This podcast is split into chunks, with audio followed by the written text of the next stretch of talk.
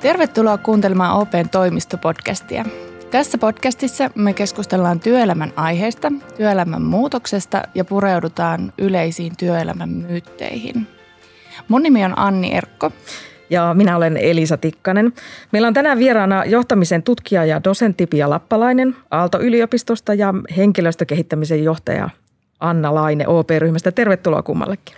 Kiitos. Kiitos paljon. Mä voisin jakaa tähän alkuun pienen pienen tarinan mun työuralta tai mun työelämästä. Mä oon jotenkin kokenut, että aina, että mulla on semmoinen pieni auktoriteettiongelma. Että mä en, mä en tykkää, että työelämässä mua käsketään. Että mulle riittää esimiestyöksi sellainen, että joku kertoo mulle tavoitteet ja se, että mihin mennään. Ja, ja sen jälkeen mä pystyn aika hyvin itse organisoimaan mun työpäivät ja työviikot niin, että ne tavoitteet sitten täyttyy. Ja nyt viime vuosina on puhuttu itseohjautuvuudesta tosi paljon ja sitten miten se muuttaa johtamista. Ja musta se on ollut ihanaa, koska, koska mä oon aina kokenut työpaikalla hukata hirveästi aikaa sen odotteluun, että esimies käskee tai hyväksyy tai, tai ehdottaa. Ja mä oon aina ajatellut, että asiantuntijatyöhön kuuluu semmoinen oletus, että pystyy itse ideoimaan, priorisoimaan ja suuntaamaan sitä omaa työtä – Pia Lappalainen, miltä, miltä tämä sun mielestä kuulostaa ja, ja onko mun tulkinta oikea, että johtaminen on ehkä muuttumassa tämän tyyppiseen suuntaan? Kyllä, ja samoin voisi sanoa myöskin, että alaiset on muuttumassa, eli sä edustat hyvin tämmöistä tulevaisuuden työntekijää.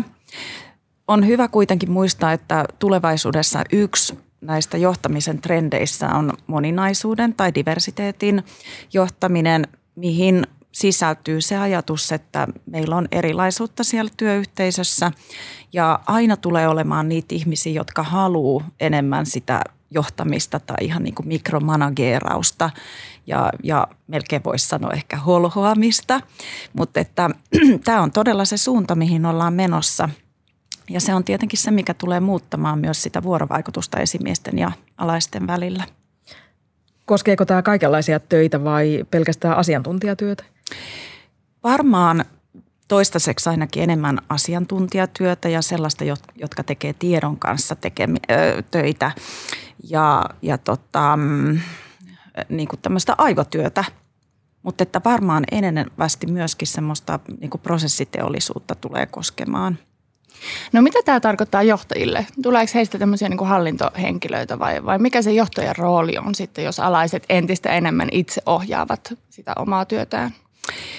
Päinvastoin mä uskoisin, että johtaminen on menossa ihan toiseen suuntaan. Eli siinä, missä aiemmin esimiehiltä odotettiin paljon rakenteita ja, ja selkeyttä ja prosesseja, niin tulevaisuudessa mä näkisin tutkimusten perusteella, että esimiehillä tulee ja johtajilla ole vielä vahvemmin tämmöinen motivoijan ja valmentajan ja innostajan rooli.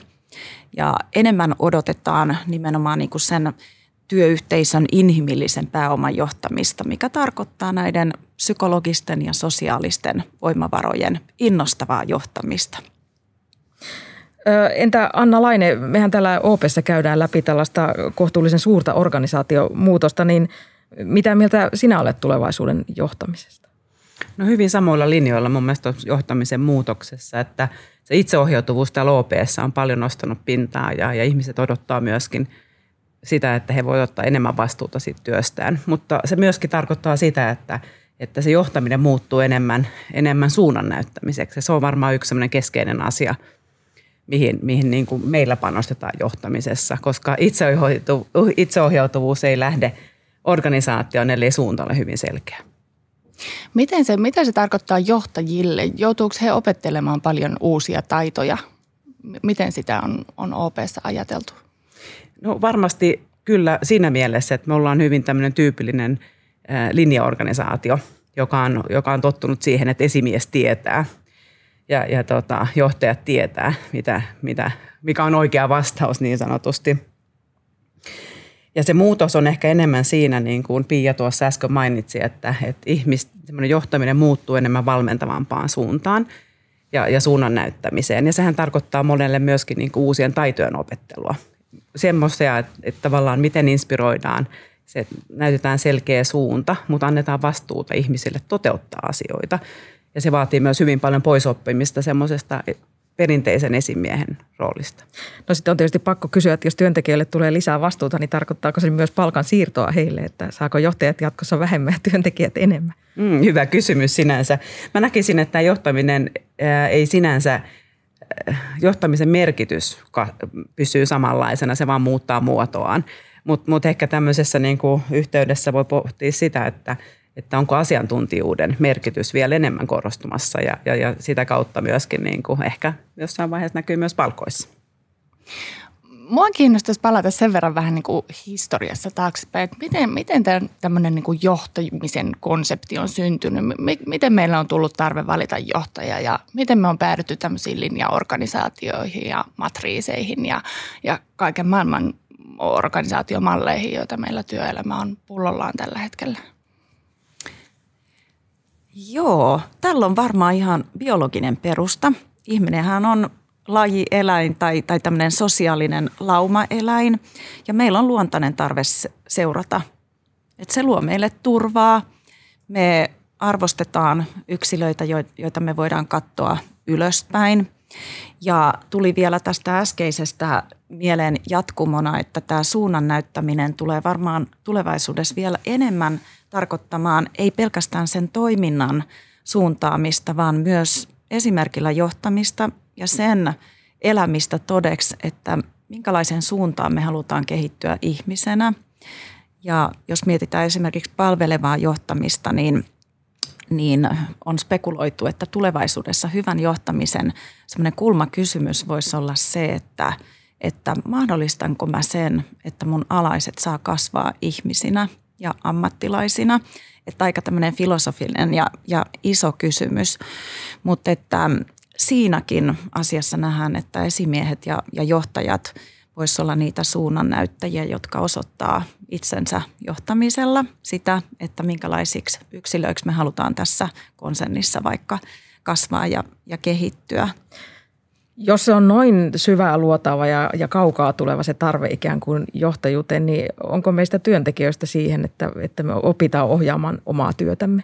Vai, vai onko itseohjautuvuus sitten myös hankalaa jonkunlaisille ihmisille? Ehdottomasti ja tähän liittyy nyt se diversiteetin johtamisen suurin haaste, että, että me ei voida johtaa työyhteisöjä tulevaisuudessakaan massana, jossa kaikki olisi itseohjautuvia ja – ja kurinalaisia ja, ja haluaisi kehittyä johonkin tiettyyn suuntaan, vaan että meidän pitää hyväksyä se, että meillä on myös siellä niitä, jotka kaipaa johtamista ja, ja ohjausta vahvemmin kuin muut. Mutta että yleisesti nähdään, että tulevaisuudessa työn merkityksellisyyden rooli tulee kasvamaan – ja merkityksellisyyden tunteen syntymisessä on tosi tärkeää se, että mä saan kokea täyttymystä. Ja sehän yleensä perustuu siihen, että mä koen, että mulla on määräysvaltaa, mulla on päätäntävaltaa. Entä sitten Anna, kun meillähän tätä tavallaan itseohjautuvuutta on jo kokeiltu, niin minkälaista palautetta siellä on tekijöiltä tullut, että onko siihen ollut helppo sopeutua? Tässä on varmaan monta vastausta, että ei ole yhtä ainoata vastausta. Osa ihmisistä kokee se hyvin myönteisenä ja, ja tota, he pystyvät enemmän vaikuttamaan siihen omaan työnsä ja, ja sitä kautta myöskin niin kuin hyödyntämään sitä omaa potentiaaliaan. Osa varmaan kokee sen haasteellisempana muutoksena. Tuossa alussa puhuttiin siitä, että osa ihmisistä kaipaa enemmän ehkä semmoista niin kuin ohjausta ja, ja, tota, ja enemmän niin kuin tukea siihen arjen, arjen niin kuin työhön, niin, niin voi olla, että se, se koetaan myöskin ra, niin kuin rasitteena joidenkin ihmisten näkökulmasta. No OP-ryhmässä on määritelty tämmöiset johtamisen periaatteet. Minkä takia ne, ne piti määritellä ja kerro Anna vähän niiden sisällöstä, mitä, mitä ne tarkoittaa? Joo, ne on itse asiassa tosi tärkeää tässä tämmöisessä muutosvaiheessa, että jos halutaan johtamisen muutosta, niin tämmöiset periaatteet ja yhteinen, yhteiset niin kuin kirjoitetut säännöt oikeastaan sille hyvälle johtamiselle auttaa meitä sen käyttäytymisen ja, ja tota, johtamisen muutoksessa. Ja, ja me ollaan määritelty ihan meidän koko johtokunnan niin toimesta ja, ja tota, keskustellen neljä periaatetta tälle hyvälle johtamiselle. Ja ensimmäinen niistä on näytän suuntaan ja siihen just sen tavoitteen ja periaatteen toteuttaminen edellyttää sitä, että johtajat ja johtaminen on selkeää ja, ja systemaattista ja motivoivaa. Ja toinen ehkä tämmöisessä meidän tyyppisessä tilanteessa niin on korostuu, on, korostuu tämmöinen periaate kuin mahdollista menestyksen. Ja siinä on mun mielestä hirveän hyvin niin kuin pohdittu sitä, että, että muutosta viedään pitkäjänteisesti, johtaminen enemmän coachaavaa, esteitä poistavaa ja tukevaa ja, ja, ja sitä kautta niin kuin tiimien toimintaa mahdollistavaa. Ja kolmas näistä meidän periaatteista on, on kannustan oppimaan. Ja, ja tota, se on itse asiassa uusin näistä periaatteista. Niin, niin tota, ja sen, siihen korostuu, niin kuin, tai siinä korostetaan hyvin paljon sitä, että, että palautteella on merkitystä ja, ja tietoa kannattaa jakaa ja yhdessä me opitaan ja, ja, ja tämän tyyppisiä asioita siellä sisällä. Ja sitten viimeinen näistä on niin kuin varmistan tulokset, eli, eli, eli tota, tehdään kuitenkin tavoitteellista työtä asiakkaiden eteen ja tehdään niitä asioita, mitä asiakkaat arvostavat ja, ja tehdään sitä, sitä mahdollisimman hyvin. Ja nämä periaatteet on nyt jalkautettu, niitä on jalkautettu vuoden verran tässä organisaatiossa. Ne alkaa olla hyvin tutut nyt joka puolella, sekä täällä meidän keskusyhteydessä että pankeissa. Ja, ja, ja se on kiva, kun niistä puhutaan arjessa. Ja se on mun mielestä yksi sellainen tapa, että et, et kun me raamitetaan sitä, että, että minkä tyyppistä johtajuutta tässä tilanteessa meillä arvostetaan, niin, niin tota, sitten kun se lähtee ihmisten puheisiin ja, ja eri prosesseihin ja, ja tota, esityksiin, niin silloin on, on varmasti onnistuttu viemään sitä myös eteenpäin. Piialta on pakko kysyä, kun nyököttelit siellä vahvasti, että, että kuulostiko ensi kuulemalta hyviltä periaatteilta? Kyllä, siis ihan musiikkia korville tuli, tuli kyllä tässä. Joo, todella hyvät painopisteet teillä ja ne on hyvin synkassa tutkimuskentän spekuloidin kanssa. Eli, eli todellakin tällaisia tulevaisuuden suuntaviivoja sieltä selkeästi löytyy. Joo, ja, ja sitten tosi hyvä oli tämä, mikä liittyy elinikäiseen oppimiseen. Mä aina mietin oppimista ihan tällaisena elinikäisenä matkana, niin jos mietitään vielä kasvua henkilönä ja, ja yksilönä ja ammattilaisena, niin sitä on hirveän vaikea saavuttaa yksin. Eli just tämmöinen yhdessä oppiminen ja palautteen antaminen ja kyvykäs vastaanottaminen, niin on ihan niitä tulevaisuuden työelämätaitoja. Noi, noi johtamisen periaatteet ja, ja se, mitä, mitä Pia sinä olet puhunut johtajan tuleva, tulevista taidoista, niin kuulostaa aika erilaisilta kuin mikä on ehkä se meidän perinteinen mielikuva johtajista ja johtamisesta. Niin, niin kun tämä työelämä muuttuu, niin pitääkö meidän nyt olla enemmän huolissaan niitä johtajista vai, vai sitten alaisista, jotka, jotka joutuvatkin yhtäkkiä itse ohjautumaan?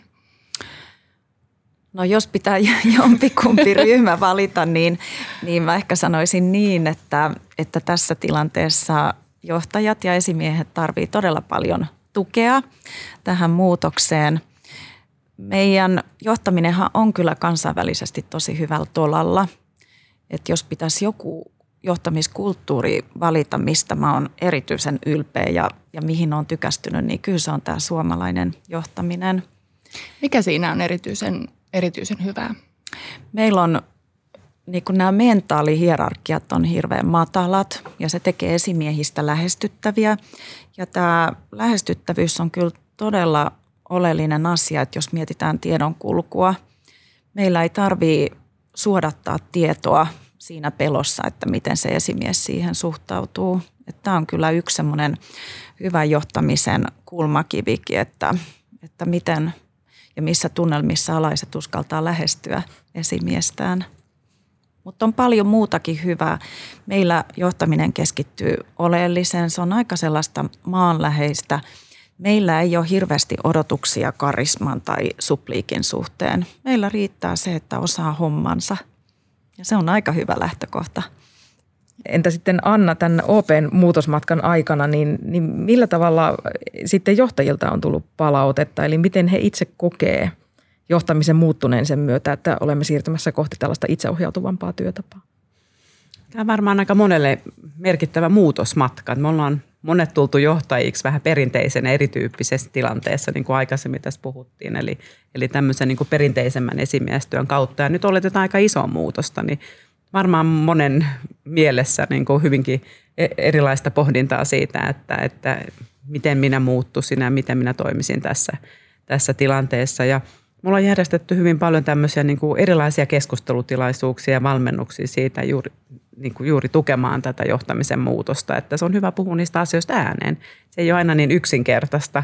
Ja, ja myöskin sitten on paljon puhuttu siitä, että, että meidän pitäisi pois oppia tapoja niin kuin johtajina. Ja, ja tota, mun mielestä mitä enemmän me puhutaan siitä avoimemmin, eikä oleteta, että ihmiset yön yli muuttaa toimintatapaansa, niin sen paremmin me saadaan sitä johtamista myöskin eteenpäin.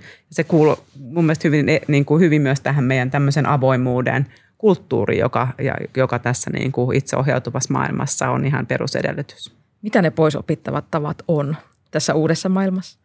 No jos mennään ihan se, että kärjistää, niin tämmöinen niin kuin mikromanageeraus tai, tai niin kuin asioihin niin kuin tarttuminen herkällä kädellä tai, tai tota, tämmöinen niin kuin epärakentava palaute, niin sitten tyyppisiä asioita, jotka, jotka on nyt sitten kärjistä, tietoisesti tästä kärjistettiin näitä asioita, mutta, mutta sellaisia asioita, jotka ei tue tätä itseohjautuvuutta. Että toistepäin ehkä sitten niin kuin opittavia asioita, jos käännetään positiiviseksi, niin on, on, on palautteen antaminen. Et se on varmaan sellainen niin kuin yksi taito, mitä, mitä aina voi kehittää eteenpäin. Et miten annetaan palautetta, miten rakennetaan luottamuksen ilmapiiriä.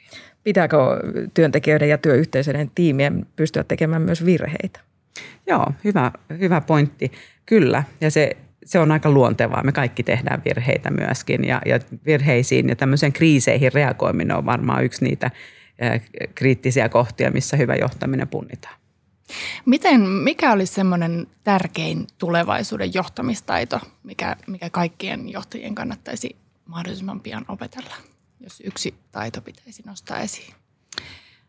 No mä valitsisin tähän sellaisen kattokäsitteen, joka kyllä sitten onneksi pitää allaan ja sisällään monenlaisia taitoja, mutta vuorovaikutusosaaminen – ja se linkkautuu myös tähän, mistä äsken oli puhetta, eli tämmöinen motivoiva, valmentava johtaminen, joka on innostavaa ja palaute on, on rakentavaa ja, ja kannattelevaa.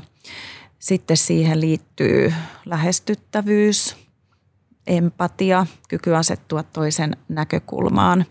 Mutta varmaan kaikkein vahvimmin on voimistunut just nämä innostamisen taidot – ja, ja tämmöinen innostaminen ei tulevaisuudessa enää tule niinkään paljon kohdistumaan siihen, että, että tehdäänkö oikeita asioita tai päästäänkö tavoitteisiin. Sehän on niin kuin itsestään selvä oletus, mutta että näyttäisi siltä, että korostuu myöskin semmoinen vaatimus, että alaiset haluaa kokea, että minä tämmöisenä ihmisenä on just se palanen, mitä tähän tiimiin tarvitaan tietysti voi olla, että kuuntelee nyt vähän herkällä korvalla, kun on itse viestinnän ihminen, mutta kuulostaa siltä, että paljon on kysymys myös ihan viestinnästä ja viestintätaidoista. Kyllä, eli ei ehkä niinkään enää sitä, mitä mekin korkeakoulussa kauheasti opetetaan, että miten pidetään hyviä esitelmiä ja, ja miten argumentoidaan. Että lähinnä ehkä semmoiset vaikuttamisen keinot tulee korostumaan. Jotenkin semmoinen siirtyminen monologista dialogiin? Kyllä, Joo, eli kaksisuuntaisuus tai, tai monisuuntaisuus.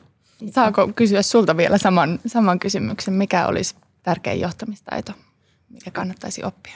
Kyllä mä olen hyvin samoilla linjoilla, eli, eli nämä vuorovaikutustaidot ehkä moninaisuudessa. Ja pohdin paljon sitä tällaisessa, tällaisessa maailmassa on kuitenkin se, että, että se tiimin menestyminen on kaikkein tärkein ja sen johtajan rooli on tukea sitä tiimiä menestymään ja silloin tavallaan se, se on varmaan sieltä niin kuin sieltä se kumpuaa. Ollaanko me suomalaiset hyviä tiimityöntekijöitä? Varmasti, miksi ei oltaisi, mutta meillä on varmasti paljon niin kuin myös opeteltavaa siinä ja se juuri tulee näihin vuorovaikutustaitoihin ja miten me yhdessä, yhdessä tota, rakennetaan luottamusta ja, ja annetaan toisille palautetta. Eli hyvin samoja taitoja. Ja tässä on itse asiassa varmaan nyt hienosti nyt kiteytyy se, että, että se johtaminenhan ei ole pelkästään esimiestyötä ja siitä, siitä paljon puhutaan myöskin, että kyllä me itseämme johdetaan, me kaikki ja tiimiä johdetaan ja osana tiimejä, että se on hyvin laaja käsite. Muuttaako tämä, tämä tulevaisuuden työelämä myös tavallaan sitä johtajan roolia? Että johtajuushan on mielletty semmoiseksi hyvin yksinäiseksi työksi, että johtaja on yksin siellä ja huipulla tuulee. Niin, niin onko jatkossa niin, että johtajakin on enemmän kuitenkin sitten osa sitä tiimiä, eikä enää niin yksinäinen susi, joka sitten yön pimeydessä tekee tärkeitä päätöksiä?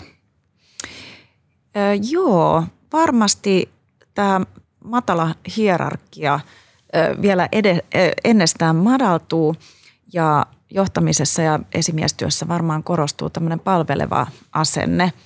Ja se sitten taas liittyy siihen vuorovaikutuksellisuuteenkin, eli nähdään, että meillä pitäisi reflektointitaitoja myöskin lisääntyä ja kehittyä. Ja esimiesten pitäisi yksinään omassa päässään käydä sellaista keskustelua, että hei, että mitäs mä voisin noita paremmin palvella. Ja se taas linkkautuu näihin OPn oiviin arvoihin, että miten mä voin paremmin sen menestymisen mahdollistaa. Mutta että myös pitäisi käydä sellaista avointa keskustelua työyhteisöissä, että miten me voidaan toisiamme paremmin tukea ja, ja keksittekö te, miten mä voisin työssäni onnistua paremmin?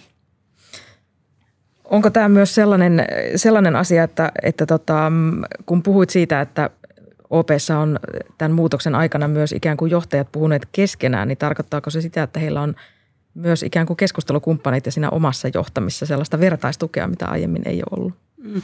Musta tuntuu, että se on ainakin tässä niin oma havaintoni, että sitä kaivataan huomattavasti enemmän. Ihmiset tarvitsee vertaistukea ja oppimista ja ollaan avoimia kehittymisellä ja se on itse asiassa semmoinen – semmoinen mukava trendi huomata, että tämmöinen jatkuva kehittyminen ja, ja aito kiinnostus siihen, että halutaan niin kuin toimia toisin ja muuttaa sitä käyttäytymistä, niin, niin nostaa pintaa. Millaisia ne tulokset parhaimmillaan on ollut? No kyllähän siellä varmasti tapahtuu hyvin paljon tämmöistä oivaltamista. Eli jos mietitään johtamisen muutosta ja käyttäytymisen muutosta, niin me kaikki tiedetään, että se on haastavaa, pienenkin toimintatavan muuttaminen. Ja, ja kun oikeasti keskustelee kollegoiden kanssa, huomaa, että he on samantyyppisessä tilanteessa. Että ihan samantyyppiset haasteet on niin kuin jokaisella tässä tämmöisessä johtamisen muutoksessa. Ja, ja sitä kautta, kun, kun löytää jonkun oivaltavan ajatuksen siitä, että, että miten toinen on ehkä tehnyt toisin ja oivaltanut, niin se on yksi paras tapa oppia ja, ja tota, viedä sitä omaa muutosta eteenpäin. Pakko vielä kysyä yksi asia. Miten tämä näkyy sitten asiakkaille, tämä muutos? Miten sen pitäisi näkyä? No, jos mietitään kokonaisuutena, niin tämä lähtee hyvin tämä itseohjautuvuus siitä, että, että siinä suoraan palvellaan asiakasta. Ja jos mietitään, että itseohjautuvuus menee hyvin eteenpäin ja, ja tota, tiimit on tyytyväisiä ja suunta on selkeä, niin kyllä sen pitäisi näkyä sinä asiakkaalle myöskin. Hyvä. Kysytään loppuun vielä tämmöinen nopea monivalintakysymys. Kumman valitsette? Oikein tämmöisen vahvan perinteisen johtajuuden vai, vai vahvan itseohjautuvuuden? Anna saa vastata ensin. Vaihtoehto B. eli, eli tavallaan se vahva itseohjautuvuus, mutta jos saa lisätä siihen monivalintakysymykseen sen, että selkeän suunnan näyttämisen lisäksi. Entä Pia?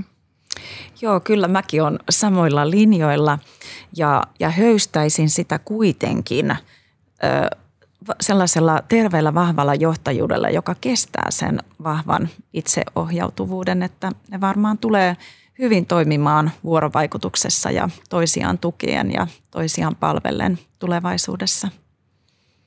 Hienoa. Kiitos haastattelusta molemmille. Kiitos. Kiitos.